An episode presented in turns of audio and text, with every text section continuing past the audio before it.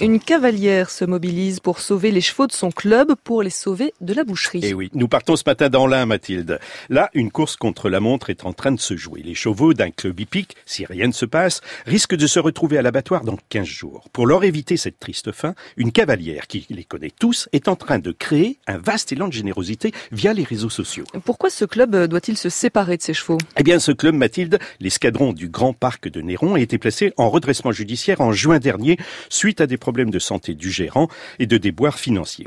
C'est au début de l'été que Julie Trossa, ancienne membre du club, apprend la situation.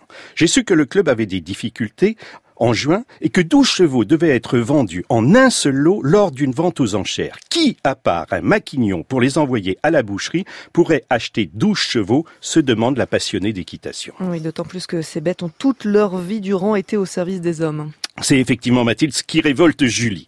Elle a appris à monter avec eux, elle a fait des balades sur leur dos, participé à des concours. Certains sont même allés disputer les championnats de France.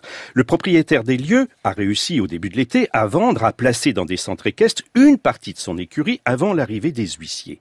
Mais les plus vieux chevaux, ainsi que deux poulains, non débourrés, non dressés, n'ont pas trouvé acquéreur, ils n'intéressent personne. Au total, ils sont douze, douze chevaux qui, pour l'instant, sont en sursis.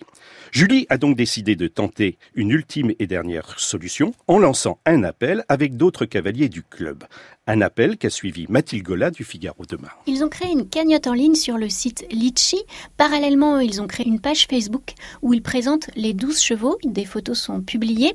En très peu de temps, la cagnotte a atteint plus de dix mille euros avec plus de trois cent cinquante participants. Ces fonds serviront à racheter ce lot de chevaux. On ne connaît pas encore le montant qui devra être déboursé pour racheter ces chevaux, mais il sera au moins de douze mille euros.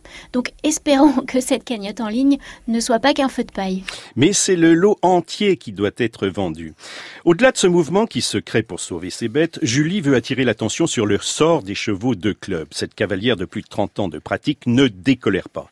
C'est inadmissible d'envoyer de vieux chevaux de club à la boucherie. Ils méritent une fin de vie correcte. On peut les mettre dans un pré, les chouchouter, faire des balades, en prendre soin et s'intéresser à eux, estime la passionnée qui garde un œil sur le compteur pour savoir quel chemin emprunteront le cinq octobre, jour de la vente, ses douze compagnons. Et justement, vous avez regardé où en est la cagnotte ce matin ? Eh bien, Mathilde, à cinq heures trente, le compteur sur la plateforme Litchi affichait dix-huit mille huit cents euros collectés. Merci beaucoup, Emmanuel Moreau. Et on va mettre le lien vers cette collecte sur la page de l'Esprit d'initiative sur franceinter point fr.